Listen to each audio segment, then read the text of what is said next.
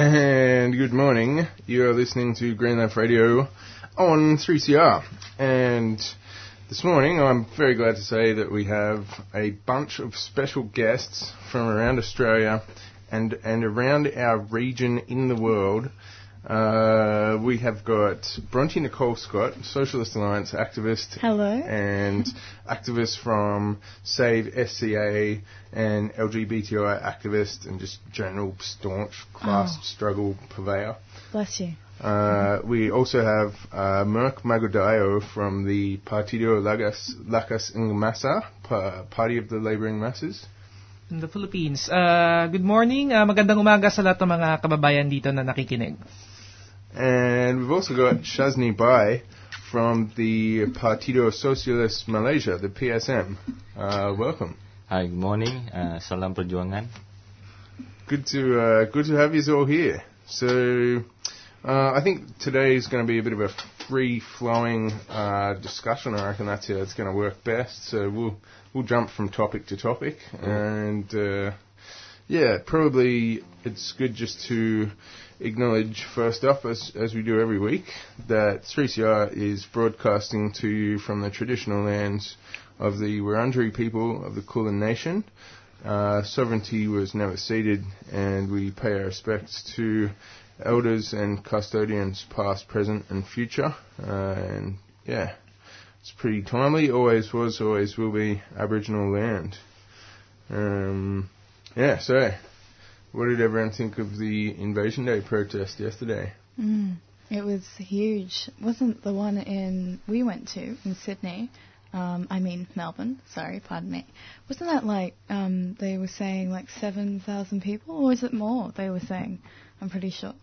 There's an article in Age that said 50,000. Yeah, I, I read that too. I was like, probably ah. a little bit like, uh, um, what's the word? Mm, not optimistic. Uh, yeah, probably. I, I don't think there was quite fifty thousand No. there, but uh, Maybe next year we'll get fifty thousand. Yeah. be the hope. but it was still a massive like protest, and I, th- I think the article also said that there was more people there yesterday at the Invasion Day protest than there was at the official patriotic rubbish flag waving That's great. That's thing. good. I think that that did look true. Like as we were coming through in the march, there, there didn't seem to be that many people with Australian Mm. flags. Yeah, we were walking around earlier before the protest starts, just you know, getting a coffee or whatever, and the, the sizes I noticed compared to other years, you know, when you try desperately to avoid the Australia Day little marches that happen, um, it was there was no one there, you know, so it shows that people are really thinking about this issue and that a lot of people's minds have changed.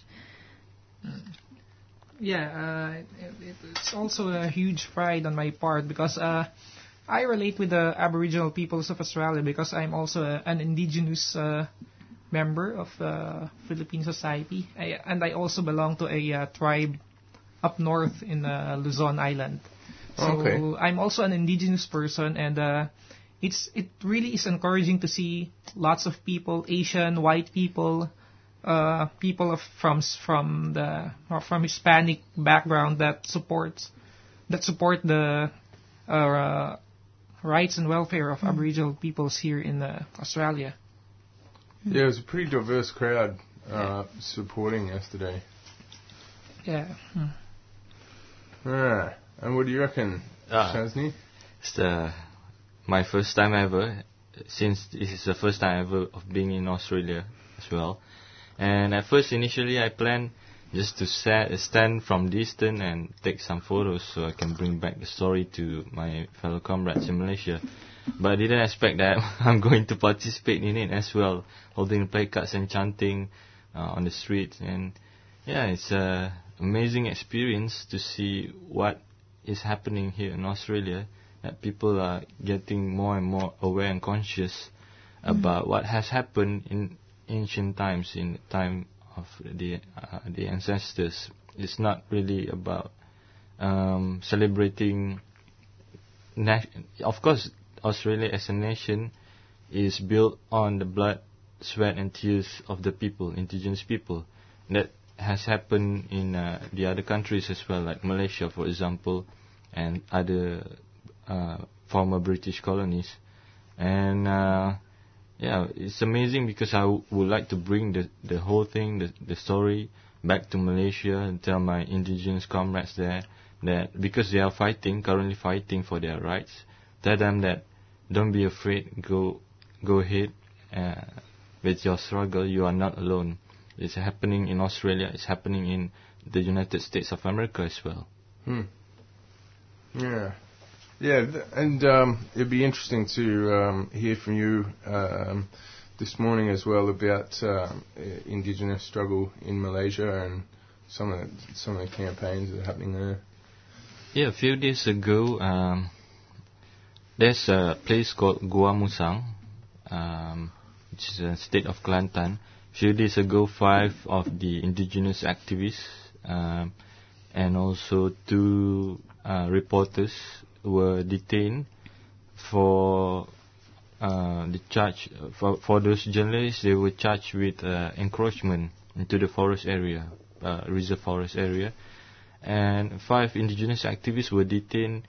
It's actually to get them out of the way because the forest department, the authority, and also the timber logging company wants to uh, destroy the blockade that has built for months. They has been there um, erecting the blockades to to uh, to obstruct or I mean to um, as a barrier against the logging timber timber logging companies. Yeah. Right. Yeah. And it's the second time. The first time was last year, few months ago actually. They built the blockade, and I still haven't got the chance to go there. But I have friends who went there from PSM, from environmental NGOs like Kuasa, which is uh, the NGO I'm uh, volunteering in, and some other leftists and anarchist friends who went there in solidarity. Uh, all of them uh, were quite surprised to see what happened, uh, meaning the blockade, because they were so self-organized. You know, like they have the blockades, they have huts here and there, they have roasters on the wall, uh, on the whiteboard, who's who uh, who has uh, got the duty to provide food, who has got the duty to you know for sentry. But the thing is, uh, I must say here that a lot of people, common people, uh, you know, nations are segregated by ethnic. This is what the British colony has passed to the administration as a legacy. Uh, divide and rule kind of thing. Indians, Chinese, Malays, you, you know, that kind of thing. And indigenous people uh, always brush down the rug, always get off from the bigger picture of the nation building, you know. Oh, it's always uh, been said, even by the opposition politicians, oh, Chinese, Indian, Malays, Chinese, Indian, Malays, whereas the indigenous people, yeah. Hmm. So, and Malaysians, uh, a lot of Malaysians I can see that has this, this kind of mentality that uh, they were thinking that the indigenous people are second-class citizen, as if they're second-class citizen, less educated, less human to some extent, saying that oh they don't have the right. Why should they claim that this is their land? They they're not going to claim that the whole Malaya or the whole Malaysia is theirs. You need to bow to them. No, they're just claiming for their rights to wander and uh, in the jungle, to maintain their livelihood because they're very simple, simple people. They don't need cars, they don't need highways, they don't need the luxuries we are enjoying. They just need the forest for them, so, so that they can build a house, has have their family there, hunt and gather whatever is in the jungle, do some small uh, sustainable farming, and use the water from the jungle. That's all. But we did, did they really appreciate and care for the nature? They're the caretaker of the nature. But we, on the other hand, came to the land and you know alter or distort whatever is there, the ecosystem, according to our means, according to our needs. That's the other way around. It's supposed to be we need to follow what the nature ha- uh, nature sets, you know. Hmm. So yeah. Yeah, I remember when I visited um, uh, Manila in 2011, and I caught up with some activists there, and um, one of the um, local activists from um, the PLM, Rusty Delizo. Yeah. He was telling me about um, forest cover in the Philippines, and I- if I remember correctly, he said 97% of of old or original forest cover was gone from the Philippines, Yeah. and there was just a little bit remaining in, in some of the mountain tops, but most of it had been cleared, um, which was really quite shocking. Uh, Yeah. In my mind, at least, Philippines was just really like pristine, forest-covered archipelago of islands, but uh, that was really shocking. That that is re- that uh, that became worse under uh, neoliberal policies because uh, uh, foreign uh, companies boosted their uh, logging uh, activities, extraction, mainly extraction, and and that's the number one problem among indigenous uh, and rural communities in the Philippines right now. And most of uh, mining investments come from Australia. Mo- uh, like I think it's 70% of mining investments come from this country. yeah, right. And uh, these are large-scale mining companies which cover hundreds of hectares of uh, land. And uh, it result it, it, we, we've seen the typhoon Haiyan in 2013. That's one of the result, massive flooding, as well as uh, uh, flooding in the Mindanao island where most of there were lots of uh, indigenous tribes there. But uh, another problem arising from uh, mining and uh, of course from the from neoliberal policies uh, is a militarization in the mountains, the militarization in uh, the indigenous communities, and uh, there are lots of killings even under the previous president. Lots of killings among indigenous peoples because uh, mining companies employ private armies, either private armies or the Philippine military, to uh, dis- displace the communities from their uh, ancestral domain or from their ancestral land. And uh, in return, if the land is clear, then they will build their mining sites there, which destroys the ecosystem there. Hmm. Yeah, well, it seems like a recurring story in um, in Malaysia and the Yeah. Philippines and here as well. Sort of um, indigenous people getting pushed off their land, farmers getting uh, pushed off their land or having their land wrecked by mining. Hmm. And people fighting back as well. Yeah. Are you? It's similar to here. Like um, Ken, Uncle Ken Canning was saying yesterday at the Sydney rally that in 2015 they only had 300 people, and this year they had 7,000 people. So, are you seeing a growth of public support for Indigenous issues in both of your countries?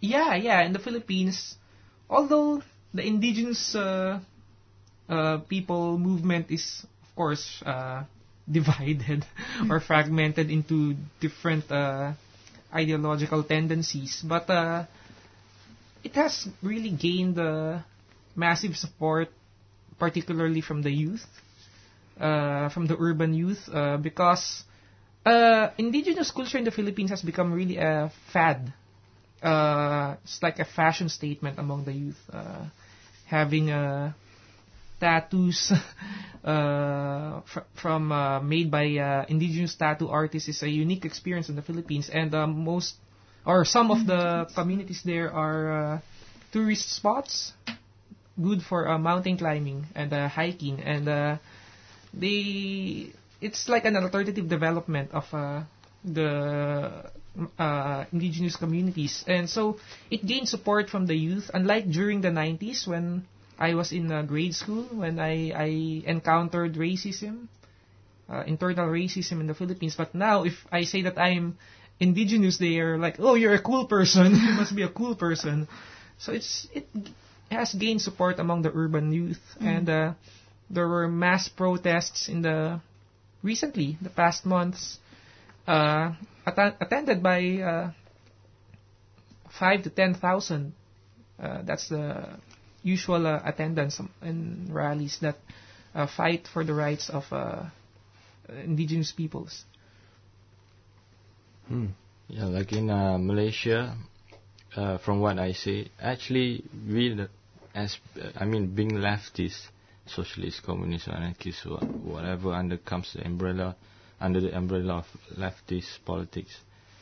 Especially, particularly in Malaysia, we have a lot to learn from the indigenous people. It's not the other way around.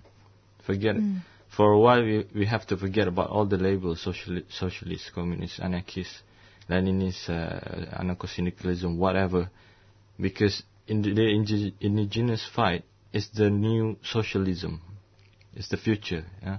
It has a lot to learn from them. Uh, and but the the thing is, speaking about indigenous people in the peninsula of Malaysia, they're uh, quite different from maybe some other parts of the world um, because they were um, they have this attitude of being non-confrontational. Because ever since in the ancient times whenever other uh, more developed uh, more yeah more developed uh, with, uh, tribes with more technologies from the Malay archipelago comes to the peninsula move them uh, or evict them to the interior land they don't fight they don't confront uh, because they learn a lot from the nature. You do something to nature, to forest for example, they won't show the anger maybe tomorrow. No, you know, they they'll take time. But once they get angry, you can't say no, you can't say sorry. That's it, you know, that kind of thing. So this is the moment that they can't take it anymore. Okay, this, this is enough. We're fighting for our children. We're fighting for our grandchildren, uh, and I'm glad to see in Malaysia that a lot of youngsters are in solidarity with them, uh, especially my the the current generation, um, regardless of their political background. But at the same time, uh, we also have uh, a bunch of um, apologies for the state government, but they are they are more like keyboard warriors online. Uh, they just stir things around accusing us, the youngsters who are in solidarity with the indigenous people, saying that, oh, you are against the Islamic government because Kelantan uh, is under the administration of the Pan-Islamic Party, uh, a, a political party that you, uh, has uh, Islam as the political, their political ideology. What I want to stress here is that we are not against uh, any religion I also have my own religion, no problem with that. Anybody can believe or profess what anything they want to, you know. But the thing is, we are really totally against people who manipulate religion for their own um, to profit making, Hmm. Claiming that you you shouldn't go against the state government. This is for the good of this, for the good of that development. But at the same time, Kelantan is suffering because they are they're experiencing flood here and there. They didn't see uh, the these uh, keyboard warriors didn't see that the flood that is happening is a result consequence of what as the the the state government has done, cutting down the timber logging, uh, the, the timbers and all the forests. See, as simple as that. Nature is like a like a uh, organic machine. You touch one button, then something will happen. That's it. It's ju- ju- just don't claim that oh this is because we have seen we have seen we did that did this immoral thing we did that know no such thing. We get against Islamic government that's bullshit. And I'm hoping that the support will grow. And uh, if I'm not mistaken next month this month or next month we'll have a medical camp. We'll bring in uh, NGOs and volunteers, youth, and many all sorts of people from many diverse background to the village or indigenous people's village to provide them with uh, assistance, food aid, uh, medical assistance, and all sorts of stuff, and also to bring youth and uh, Malaysians to see the real thing there. Yeah, nice. All right. So it's kind of like an activist sort of um, Cuban doctors program. yeah. Because there, there a lot of indigenous people in the village. Uh, they don't really have access to proper uh, medical, you know. Mm. Like uh, once I heard a story when I was uh, uh, when it was three three years ago, I think, that uh, an in- indigenous man told me, "Oh, uh, me and my, and my wife, uh, when she was about to deliver the first uh, child, they have to walk like a day to get to town. Yeah, because no proper transportation, no no no uh, access to medical institution. Mm. But the irony is, the funny thing is, uh, they only get a proper tarred road to the village if there's any project there, let's say Mm. timber logging. Yeah. So if you go to, if let's say any activity in Malaysia, I, I I always tell them if you go to any indigenous people's village or rural areas, if you see proper road, meaning they have some profit making there. That's the Mm. thing. Yeah, it seems uh, seems this is another recurring theme is um, Indigenous people not having access to the same standard of healthcare as the rest of the population, because that's definitely the case here, here in Australia as well. The quality of healthcare in in remote Aboriginal communities in particular is just uh, yeah really um, terrible. Um, okay, I'm gonna play a um, announcement, and then I want to get Spike on the line from the Homeless Persons Union because he's going to talk about a rally that's coming up on uh, Saturday. So, uh, yes, stay tuned. You're listening to 3CR. This is Green Left Radio. Alrighty, so you're listening to 3CR, uh, Green Left Radio. This is Zane, and we've also got Shazni, Merck, and Bronte in the studio. And on the phone right now, we've got Spike um, from the Homeless Persons Union Victoria. And uh, yeah, welcome, Spike. Morning, guys. How you going? Pretty Morning. Good, pretty good. Um, so could you um, could you tell us a bit? There's a, a rally coming up on Saturday uh, about the the mayor of Melbourne trying to kick homeless people out of the CBD. Um, yeah, the the rally's in response to well, as you said, the mayor's uh, thought bubble, um, Graham Ashton's uh, speeches to the public, basically, um, Brendan Noddle. I mean, we we have a situation in this state where uh, there seems to be this cabal of um, faith-based organisations, a couple of the sector organisations um, like Launch and unfortunately the Council of Homeless People, um, um, the police uh, getting together and deciding what's good for people who are finding that they can't stay for whatever reason, for whether they have health reasons or domestic violence or, uh, you know, uh, you know, people that are homeless, uh, it's a complex issue. For whatever reason, they can't stay where they're living. They've decided to stay somewhere that's safe, that's visible, that has access to toilets. Because another thing that we don't have in this state is access to public amenities. And so this is a safe place. We know that Mouse got stabbed in a place that wasn't well lit um, and that wasn't visible to the public. These people have decided to stay somewhere where they're where they're safe with other people, and the mayor and the and the police commissioner have gone out and and spoken about them as if they were dirty, as if they needed to be cleaned up, as if the streets were somehow stained and that's just unacceptable. And we believe that as as a community and as you know people of conscience, that it's up to us to challenge those those concepts and and that prevailing sort of uh, you know uh, biased and condescending at, condescending attitude. Hmm. Mm. Yeah, it's oh, it's just disgusting, and and the, like the thing that really sticks out to me is that there's all these policies that result in people being homeless, like housing prices. I, s- Yeah. I got a friend on on social media, and they were saying uh, this this person has kids, and they're saying we're trying to get a house, and we can't get a house unless we pay two months rent in advance plus That's bond. right. Uh, uh, which is in in their case is like five grand, and that's a pretty standard amount if you. Everything's really expensive at the moment, and so you have really unaffordable housing.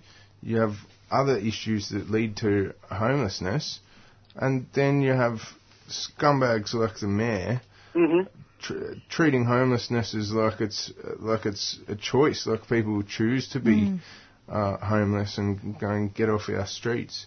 That's you, you, you, what you've pointed out is something that um, what you've yeah, clearly pointed out is something that it seems the public has a real difficulty in, uh, grasping is that, you know, we have, um, we've just had a Royal Commission into family violence.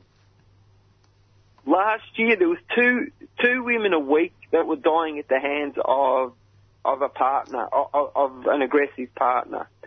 You've just pointed out, um, the, the, uh, uh the, unaffordable housing, the rates of unaffordable housing, and someone, I think it was Anglicare, did some sort of report in the last six months that pointed out that 0.8% of, of houses on the private market are affordable to people on benefits, less than 1%. So we have this situation where the family is the biggest source of violence, is the biggest place where there's violence uh, houses are unaffordable. Where do they? Where do these people believe the children of these families or members of these families that can't afford housing or uh, are living in unstable conditions? Where are they supposed to go?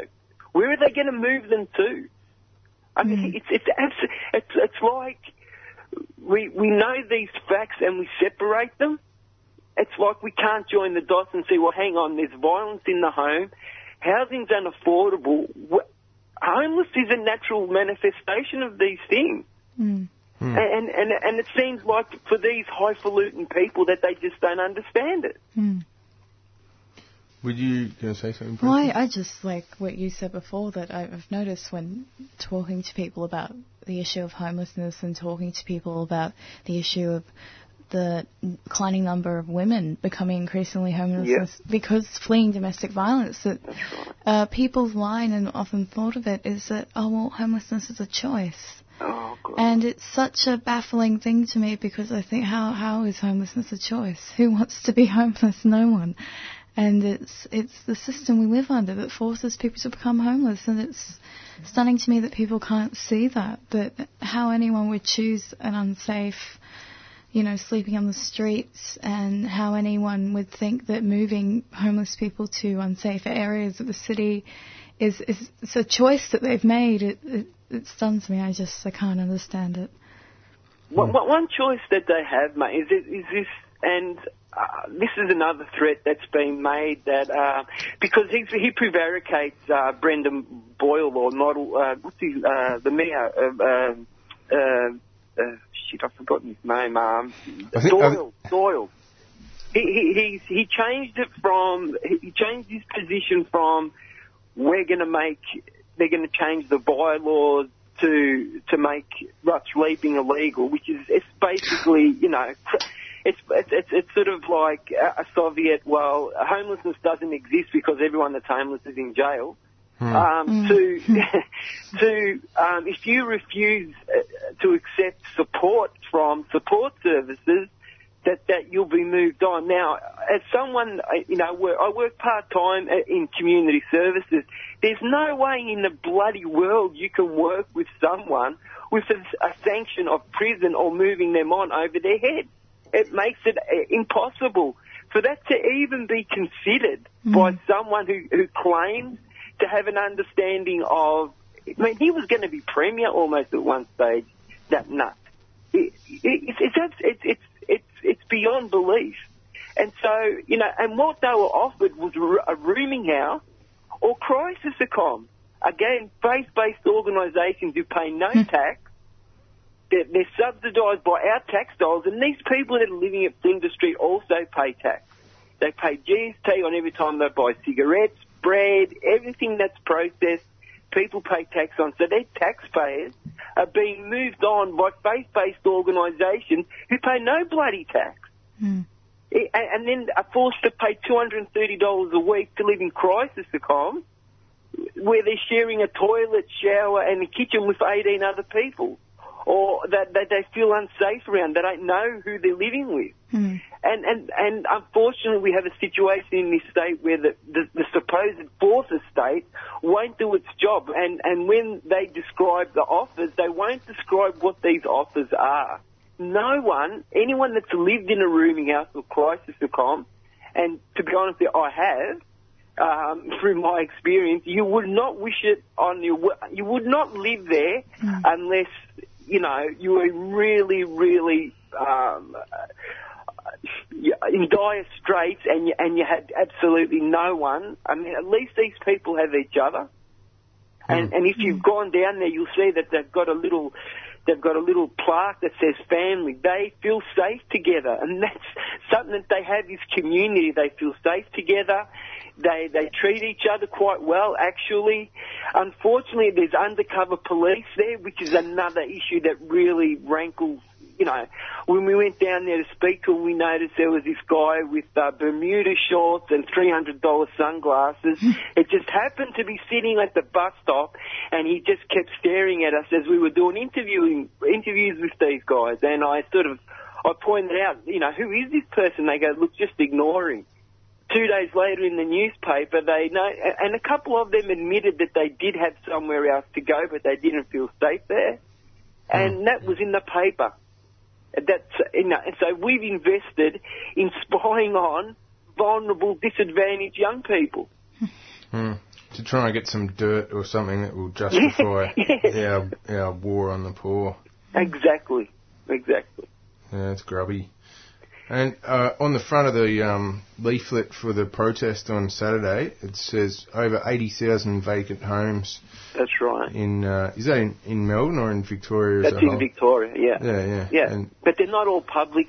Some are private, but that's that's a fact. That's something that we've uh, you know concocted.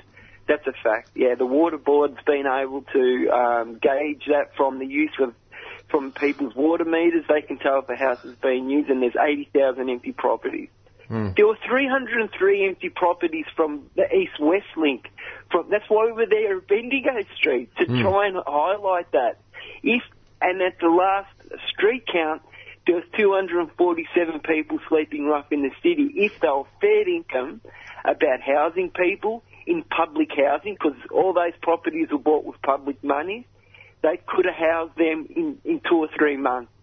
They do not want to house people. They just want to shove them into crisis accom to to fill the coffers of these faith-based churches or whatever the bloody hell they are, or you know these these rooming house cowboys that are completely unregulated, um, that are charging you know up to two hundred dollars a week, you know to you know cockroach infested rooms where no one feels safe, and you know, and again, I, I know I'm gonna I'm gonna repeat myself. It's just the media just doesn't do its job, and it's become the mouthpiece for the fucking ruling class. Um, you know, cabal on Spring Street and and at South Bank down there, and and, and people think it's not the age. Well, the age. I mean, look, let's face it, the newspapers aren't going to tell stories that undermine the political economy of the state that feeds their bank balance. Hmm. And that's what's happening. They're not telling the truth. They're, they're, they're, you know, what they concentrate on is the individual who's homeless. Well, it's not just happening to one person. It's happening to 25. It's actually, someone was saying that that's probably a third. It's probably about 75,000 homeless people in this state. And there's systemic issues that lead to that. It's not just one-off. Hmm. And so, you know, unfortunately, we don't have the media won't do its bloody job, and so it's up to the public to come together. Hopefully, on Saturday at two o'clock, people from the public who who who won't accept being lied to constantly and will not accept the vilification of disadvantaged people will come and speak up and because this isn't just a HPU thing. This is about us as a community coming together and putting pressure on the, on the Melbourne City Council and saying, "Hang on, you don't speak for us. You, you you're you're speaking for vested interests. Hmm. You know, you, you're not speaking for the public of you know the Melbourne City Council. Or, sorry, the City of Melbourne. You're speaking for the retailers. You're speaking for the tourism people. Hmm. The, the City of Melbourne belongs to the people of Melbourne, and so. I'm hoping that people will come and and articulate their feelings to, on, on this issue. Hmm. And who have you got? Uh, who have you got speaking there? Well, um, Or is there going to be a bit of a? good question. Is going to be a bit of an open mic sort of Yeah, it will, it will well? be an open mic. Um, Yeah, cool. Look, we've tried to get particular people, um, and I should have mentioned their names because Yeah, yeah. Uh, no, you that's know, cool. you know, yeah. it's not fair. Uh, but uh, look, people have had to turn down the off- offer because of their jobs, which is, I mean, it's like we're living in a police state that if they speak out, they're gonna Oh, yeah. their seat at the table when these discussions are had. You know, people that are actually quite well intentioned, but uh, you know, again, this comes back to people trying to keep their jobs and, and people that are homeless don't have jobs and it gets back and, and begging thing is also something that we need to discuss. Uh, making begging illegal, uh, you know, these are people that, uh, a lot of homeless people don't have friends that have jobs that they can borrow money off Mm. they don't have people, you know, most people that work or, you know, or in the sort of normie sort of life can say, mate, can you spot me a hundred bucks till next week or ten bucks till next payday? Or they can even go to the bank or they can go to cash converters or pawnbrokers and because they've got a wage they can borrow money. So we have a situation where there's certain people in, in the business sector that can that can uh, profit from people's unfortunate circumstances. But if you're homeless and you ask someone for two dollars, or you know you put your head out for two dollars, that's somehow a crime. And so these are these are the things that we need to talk about and and step back the, the, this principle of whether begging is a good or a bad thing. You know, it's, it's happening all the time. You know, pawnbrokers, cash converters, banks loan money all the fucking time. Why shouldn't the public be able to help another member of the public? Hmm. And so these these are things that we need to discuss. I think. For real. All right. Well, um, yeah. So uh, everyone get along. Uh, Saturday, twenty eighth. Um, this tomorrow at Melbourne Town Hall at two p.m. That's Um, right, mate. Thanks heaps for uh, talking to us, Spike. And uh, Oh, yeah. Thanks for giving me some time, man. I hope I haven't chewed your ear off. No, no, no, no, it's- it was great. Thank you. So, Thanks very much. Yeah, good to see. Uh, hopefully there's a real uh, solid turnout tomorrow. So, yes, uh, Spike there from the Homeless Persons Union uh, Victoria. Um, yeah, who's the HPUV organising this rally that's happening at 2, 2 o'clock tomorrow at uh, Melbourne Town Hall to oppose the um, draconian measures of the Mayor of Melbourne who's trying to criminalise homelessness and yeah, kick people off the streets and put them in jail instead, presumably. It's outrageous. It's uh, pretty much uh, the same in Malaysia. Because Yeah. once I once I met a guy under the bridge and was yeah we I was talking to him and told me his uh, experience. He was just released from the lockup because he was detained by the authority because he has no job, he has no place to go. So instead of begging, he prefers to you know, just uh, look after the parking spot of cars coming to shop around that area. So asking for like one ringgit, one buck. Uh, so he'll look after the cars. So the authority detained him for that, saying that oh you did, you are not allowed to do this. You didn't have the permit for this mm-hmm. parking thing. So he was detained like two weeks, I think, which is equivalent to being detained if you possess any substance or narcotic substance with you and was released. After he was released, he went back to the place he's staying under the bridge, and he found that all his stuff were gone. So yeah, it comes to my mind at that time, the the the authority is treating homeless people, vagrant, uh, the same as treat they they are treating criminals, and yeah, we should decriminalize de- decriminalize homelessness. It's not going to fix a problem. Homelessness is due to what uh, our friend said just now. The, it's a manifestation of the problem of the urban of the uh, property price rising. Uh, Uh, can I also say something about homelessness in the Yeah, Philippines? Because this is a recent development in the Philippines. Uh, the Miss Universe pageant is uh, will be will be held there, and the candidates, all of the candidates, are currently in the Philippines. And the govern what the government did is to bring the homeless people uh, near the event place of the Miss Universe in a shelter, government shelters, just to make it appear to the candidates, the uh, international candidates, that there are no homeless people in the Philippines. mm. So it's really, you know, hypocrisy on the part of the Philippine government to hide or to provide shelter to the homeless during a an international event in the Philippines. But after the Miss Universe pageant, they will all be brought back again to the streets because of course there are really really no facilities for homeless people in the Philippines. They are just being used only for uh, the purposes of uh, hiding the fact that there are thousands, tens of thousands of homeless people in Manila alone. So this is uh, hypocrisy, uh, and uh, to make it appear that the Philippines have no uh, has no homeless people. And what's this policy in the Philippines? Uh, when when I was there in 2011, Rusty told me about this this sort of bipartisan. Um, th- is it a compulsory appropriation bill?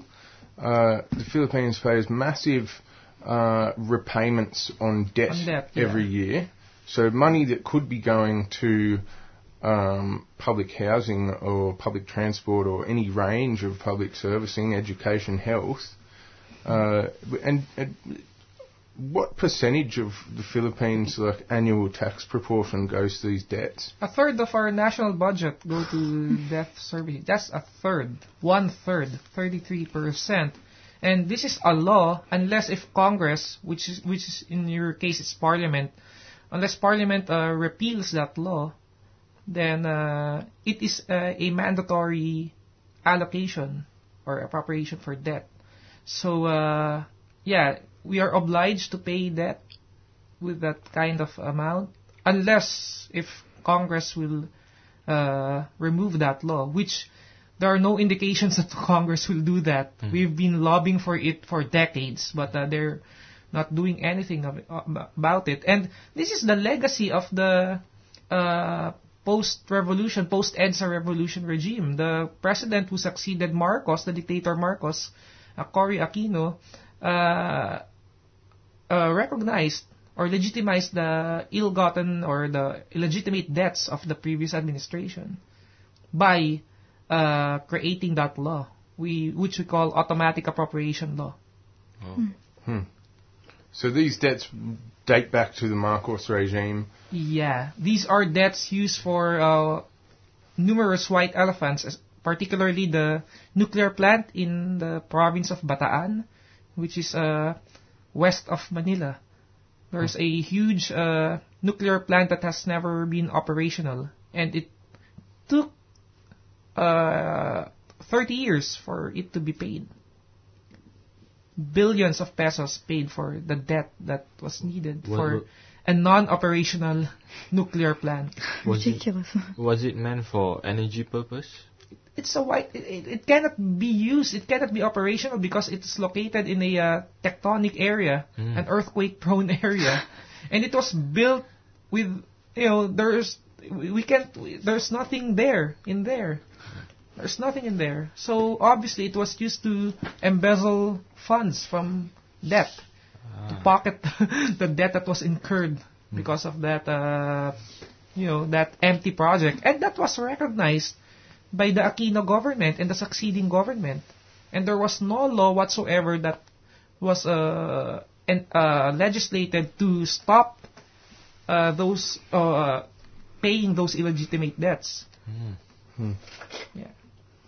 So yeah, it's, it's another recurring story. It's, uh, it's kind of like the uh, disappointment of the Syriza government in Greece, where they had an opportunity to refuse to pay the debt, but eventually buckled under the immense pressure to. And I, like that would be the the other part of the story is there would be immense pressure on the Aquino regime to um, vacillate and give in and uh, agree to inherit the, those Marcos debts. But Yeah. uh, That's what we get when the workers are not in power and the ruling class just uh, replace uh, another faction of the ruling class. yeah.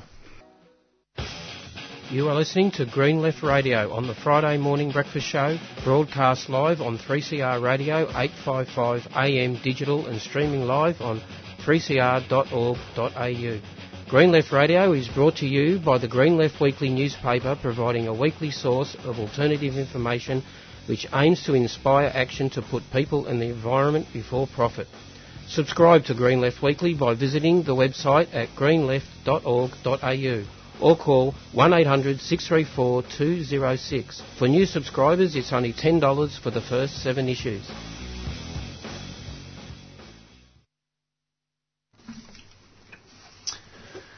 Okie dokie. You're listening to Green Left Radio on 3CR. And um, what do you reckon? Should we have some? Uh, should we break this up with a bit of uh, music?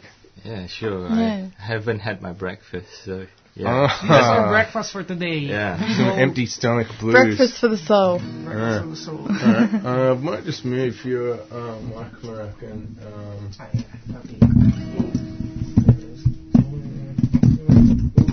Okay. so many mics on me.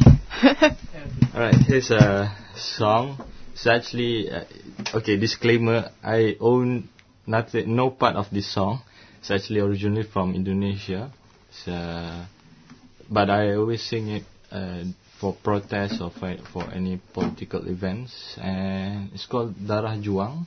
yeah. literally meaning uh, struggle blood. It's about uh, people, marginalized people. You know, this land is so wealthy. Why are we suffering? That kind of thing. And seeking for blessing from the Mother Earth, Mother Nature, or Mother as uh, you know, uh, blessing to to be in the struggle. Okay.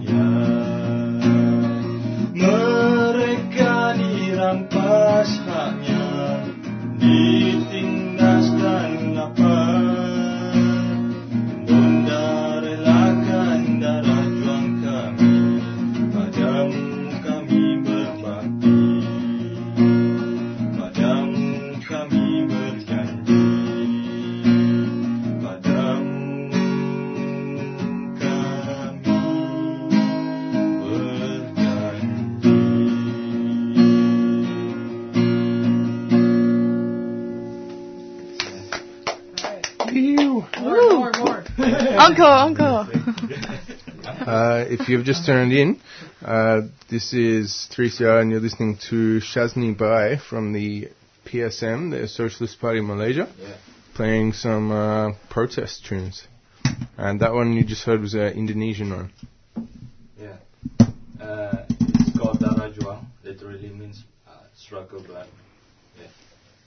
Struggle Blood. Yeah. It's, uh, it's, it's like uh, the chorus is more like uh, asking for blessing from Mother Nature. Mother Nature, please bless our blood for for to for us to spill our blood for the struggle, and that kind of thing. And uh, been playing this.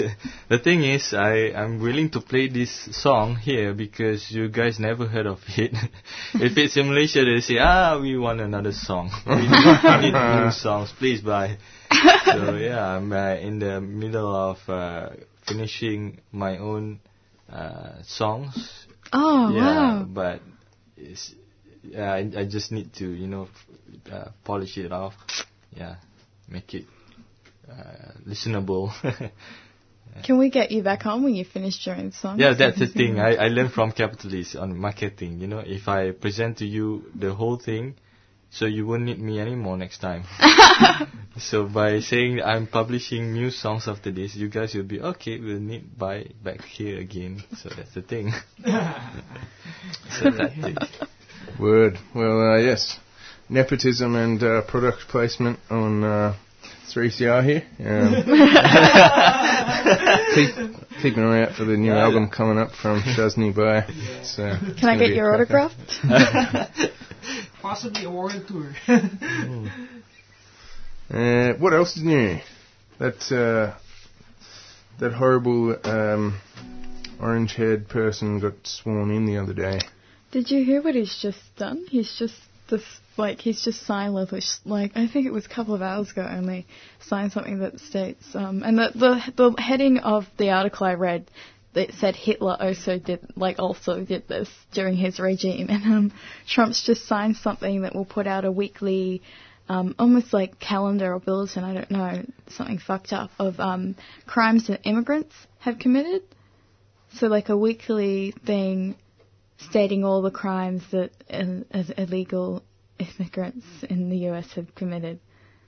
And I I was just like, So, sorry, Zane, you mean orange head guy? Donald Trump. Ah, the you're fired guy. Yeah, you're fired. Yeah, from the I, apprentice show. yeah, oh, that's it's just a new level of desperately trying to criminalize. Yeah. well, we know that a bunch of Trump's media team are like actual neo Nazis, so uh, maybe that's where he got the idea for uh, a, uh, a Hitler-esque policy that profiles, uh, you know, typically brown-skinned people from uh, from elsewhere, scary other people from outside of Mm. the USA. and that's that will really affect uh, uh, tens of thousands of Filipinos because most or there are tens of thou- scores of Filipinos were undocumented uh, aliens in uh, America, and uh, I, am also expecting to see an increase of uh, undocumented Filipino women who will force themselves into marrying American men just to get the green card. Yeah, yeah. and it's that's been happening for decades, and I might see a, a spike in number of Filipino women who really need to secure their jobs to force themselves into marrying American men, and that that really is a uh, huge issue among women in the Philippines, and they could not get the relationship that they really needed or they really want. So uh, it's it's it's dehumanizing uh, the women, Mm. Yeah, yeah. especially migrant women. Yeah. So they they they went in the states uh, to work. yeah, Migrant yeah. workers? Ah, okay. Because we are a uh, the closest ally of the United States in the world. We're the we're the closest ally of the U.S. yeah, yeah, Yeah. Yeah. Some Malaysians even say that the the Philippines is like um, the embassy for the United States of America in Southeast Asia. Yeah, yeah, exactly. We're like the 51st state. and there are Alright. Filip- Filipinos who, who have that illusion. Oh dear. Hmm. Or it's it's just you know, and the criminalizing abortion, and it's it's this right wing idea that oh, once you criminalise abortion, Abortion. or, Mm. or you um, kick out people trying to get into the US, it'll stop. Now it just makes all these things unsafer for people. You know, women are still going to give themselves abortions and still get Yeah. abortions, but it will be unsafe.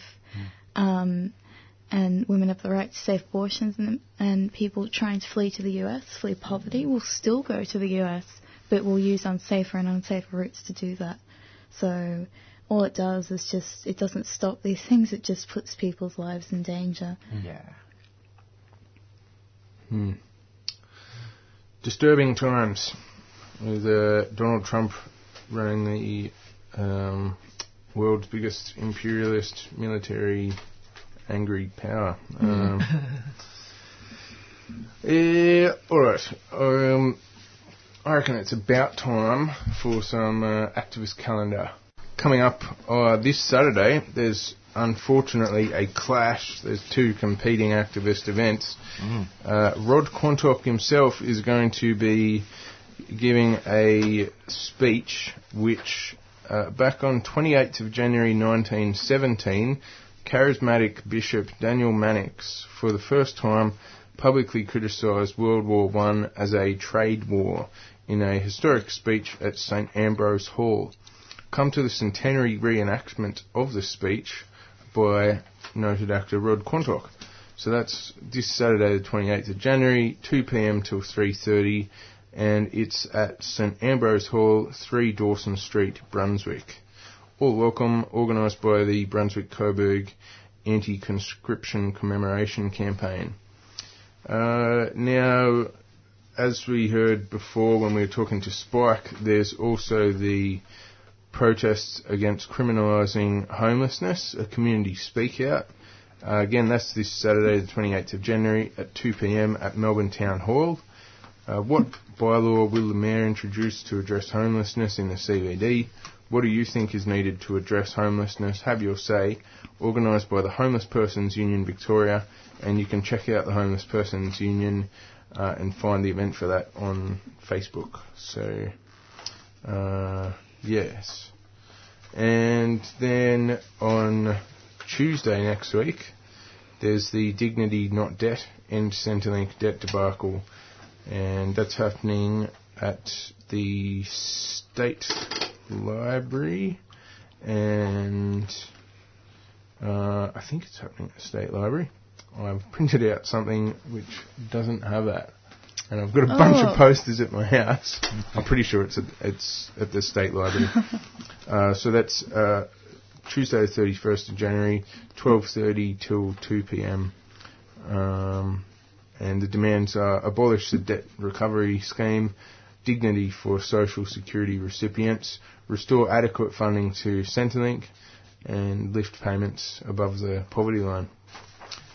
All right, so um, I reckon we can have another song. Yeah, yeah, sure. Yay. It's, uh, okay, here's a song. Oh, yeah. Wait, we need to put all the mics on again. Damn, you're putting the spotlight on me. okay, here's another song, uh, originally from a folk rock, Malaysian folk rock band by, by the name Kembara. And the title is Senandung Buruh Kasar, which means uh, the serenade of the manual laborers.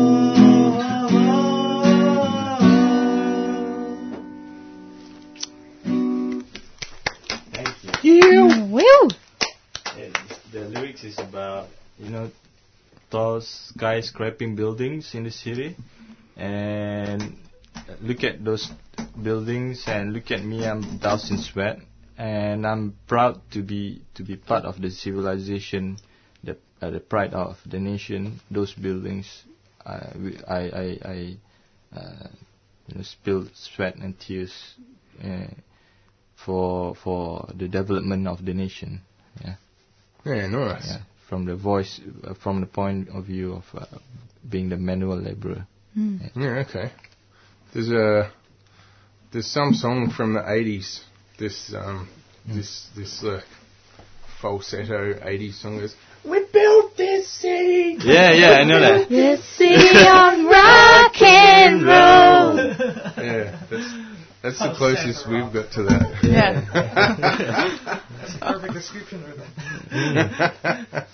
oh, okay. Fucking love that song. Yeah. It's great. It's a good song. Um. All right. So um, the um, Bronte, tell us a bit about what is coming up for the Rainbow Revolution this Oh. year.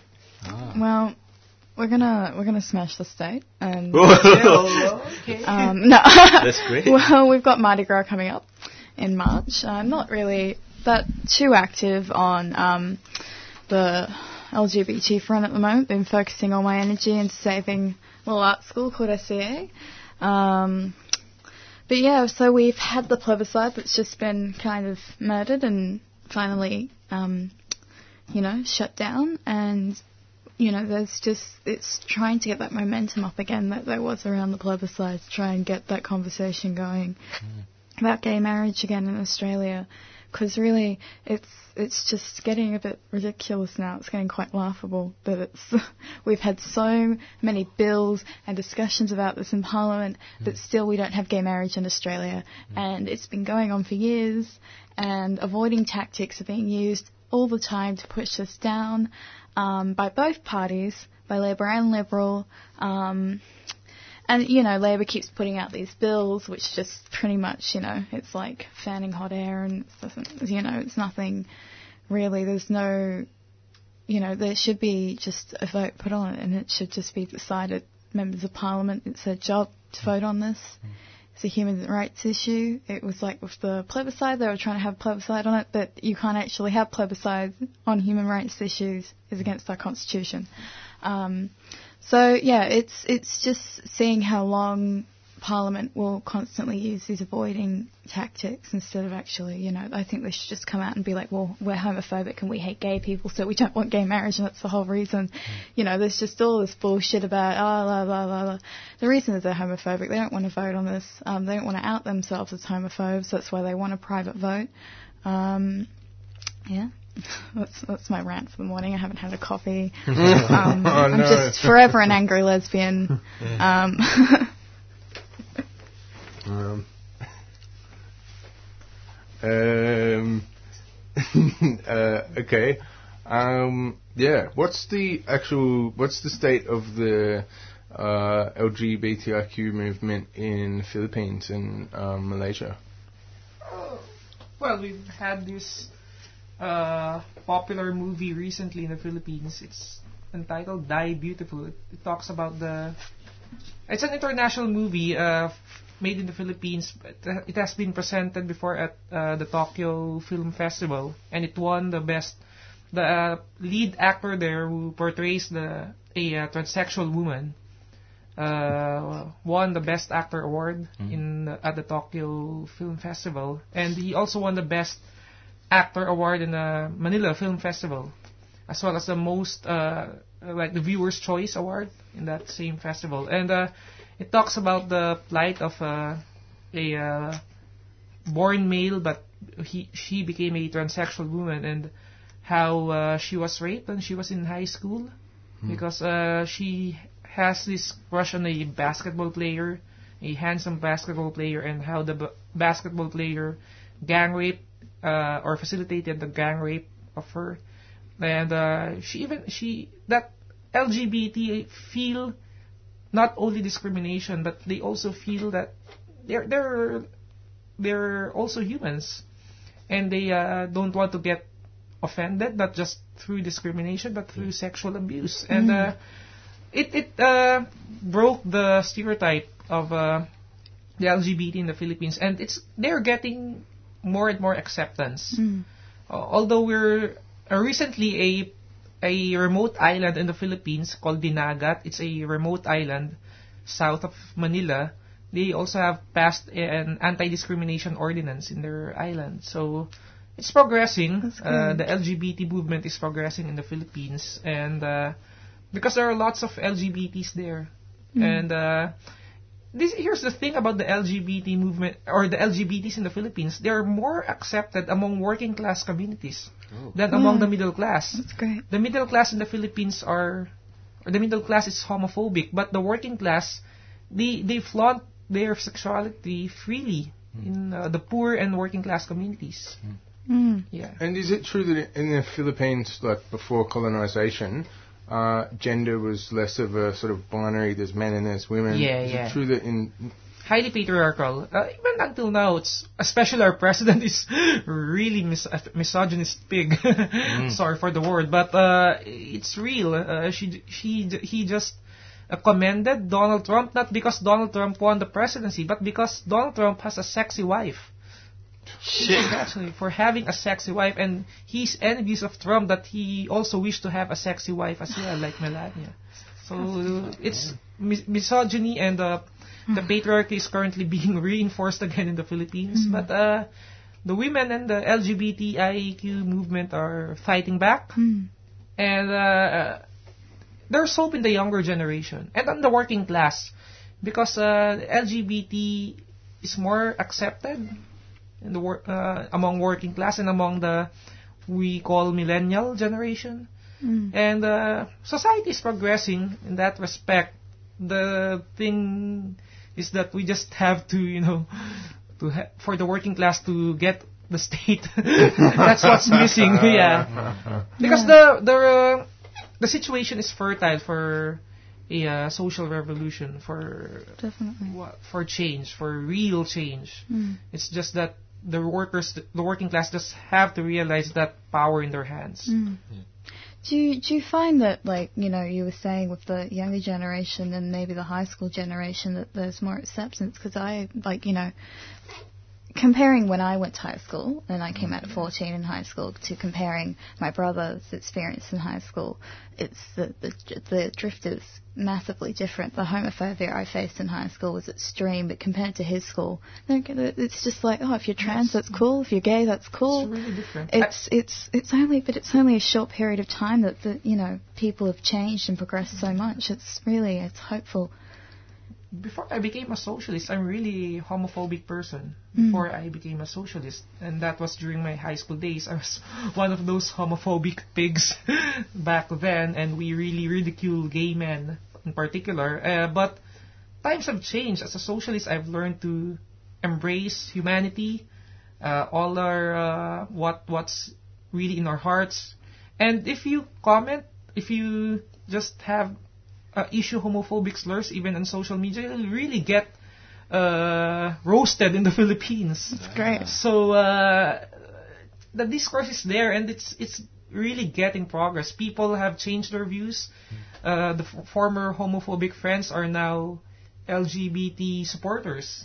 And uh, I also march with the in the Pride March. Uh, straight men supporting the LGBTs. We usually uh, have that banner, and I've uh, once cross-dressed before Ah, nice. to, to show support and solidarity to the LGBTQI. You should come to Mardi Gras with us. Yeah, on Sunday I'm looking looking forward for that. Yeah, rad. And what about in uh, Malaysia? Yeah, rainbow is the new red. no, just just How something. different in Malaysia, right? Yeah, I'm, uh, I come from a Ipoh, a small hometown where youth, particularly uh, us who are engaged with uh, subculture, counterculture kind of thing, like you know going to gigs and playing in indie rock bands. Know, we share the same neighborhood, same com- uh, area. Uh, because there's uh, one place we always hang out, always have tea and coffee, and hang out in this uh, studio, uh, which is the pioneer of the indie rock scene in Ipoh. And the area, uh, we also share the, the, the, the space with uh, a lot of transgender sex workers there. So even though, yeah, some I can't say that all of the youth there are very progressive, but at least they, they have this understanding that oh, you know, there's, they're transgenders. They are, they have been that way. You know, you, there's no way you can change them. You know, like Hmm. no no point. It's, it's in contrast with the uh, those who think that it is their religion uh, religious obligation to propagate being straight and getting those who are LGBT people uh, to back to the to the right path, so-called right path, you know, because uh, apart from the authority, we also have uh, authority as in police, you know, we also have the religious department, the so-called uh, moral police, and we also have laws to uh, to make it illegal for men or women, as, uh, especially men, to cross-dress. If let's say I'm wearing a, uh, uh, uh, women's dress and go out on the street, I can get arrested. Yeah, and uh, a lot of transgenders were uh, being threatened by the authority, religious department, the police. You know, uh, even if they have, if they're having their function privately in a hotel, uh, hall or somewhere, the religious department did uh, a raid on that event. You know, claiming this, this is wrong, this is illegal, and uh, but it's all, it's good. It's a good thing to see. Uh, there are uh, a number of people, uh, consists of lawyers and also activists, uh, helping them out. Yeah. Uh, I have friends who uh, I'm still personally still at the stage of learning about all of this uh, gender spectrum, gender roles, pa- pa- patriarchy, you know, very basic things. Um, and because uh, before previously I was speaking about gender and LGBT, um, I'm quite uh, I can say busy with well personal ex- sexuality exploration, you know. Then yeah, after I've discovered oh who am I really are, Mm. I decided it's time for me to learn what is patriarchy. Why why is it people are so the authority, the state is so busy policing people to their gender roles? You know Mm. why is it this, the why does the state wants people to behave in certain ways, Yeah. that kind of thing. And you, you were telling me a lot of the time these religious police have, Yeah. have no warrants. yeah. And so, so it's so important, the moral police, it's so important that they have, you know, activists like you around, you know, Uh. trans people and the lawyers so that they can say, well, actually, they legally have no right to do this yeah, to you. yeah. I'm not, I'm not really engaged with any LGBT uh, um, communities, but I I am because I'm still learning and I'm I have some other commitments. Meaning Mm. LGBT's uh, uh, struggle is not the main priority or focus, but at the same time, it's uh, I'm always in solidarity with uh, Mm. all of their struggles. Uh, because I have friends who are in the Justice for Sisters, uh, uh, an organization fighting for the rights of the transgender. Uh, yeah, when they they had functions were raided by the religious department or simply arrested on the street, this organization will provide uh, legal aid, legal assistance, Mm. and to go through the court process. And uh, I'm also I also have a friend who's uh, in a group called Diversity. They always have talks and forums, and they go on the street as well. Like for example, uh, mass rally called Bersih, uh, demanding for electoral reform, fair and Mm. justice uh, electoral, and uh, they will be on the street carrying the rainbow flag and all the banners, uh, asking for this the the the demand of the rally, uh, which is to for for fair and justice uh, election. But the thing is, uh, we are. It, it can I can say that we have a long way to go when it comes to uh, justice for uh, LGBT people because we, apart from the law, we have people who has homophobic kind of mentality or scared of the rainbow symbols. You know, like if they see my friends with the rainbow pride flag on the in the rally, they will say they they, they were also accused uh, being labeled as militants in the media saying uh, there's a news I, I was quite shocked to see after the rally after the, the end of the rally I go online and saw the news oh uh, LGBT, LGBT militants on the street I gave her a call look you are you are a militant. She said what can I do? And people call me that. I said you should be proud. Militant you know. But yeah it's a long way to go. We, we apart from um, policies that that is policing uh, the way people dress, and we also have uh, laws which uh, is meant to police pe- how peop- uh, people's sexual behavior. Mm. Like you know, like oral sex or any other form of sex is considered unnatural. You can get caught and charged in, uh, you can, yeah, you can get detained and charged in court for you know, your it's very. It's supposed to be private and personal, you know. Like the fuck. Um, all right. Green left radio. I still have one international. Eh? Okay. Um, The Holy, this is radio. yeah, um, yeah, if I could just encourage everyone to, um, for the last six minutes of the show, just, um, what, what's your language? Mid-range course language is doable, but uh, No, no, we're, uh, what, what's this one? I see a laptop. Is that you just got that for some lyrics? Ah, I just, uh, yeah. I used to run a radio show also back Oh, then. that's That's why I'm familiar with the ethics. Okay. Right. Alright, uh, let's get another, um, let's get some more protest music from Shazni. ah.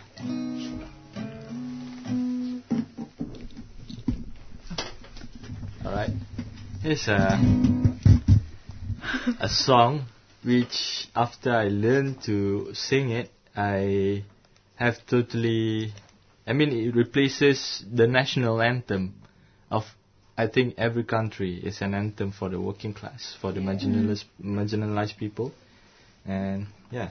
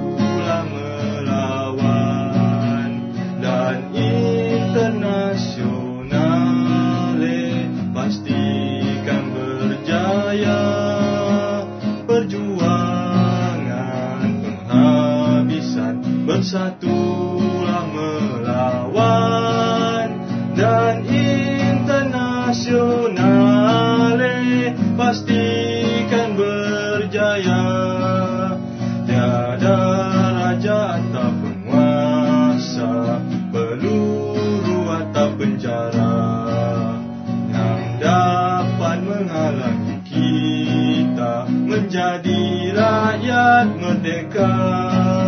Selagi nyawa dalam diri Perjuangan takkan henti. Biar darah membasah bumi Menyeratakan sekali. Perjuangan penghabisan Bersatulah melawan internasionale Pastikan berjaya Perjuangan penghabisan Bersatulah melawan. Dan internasionale Pastikan berjaya. Dan internasionale Pastikan berjaya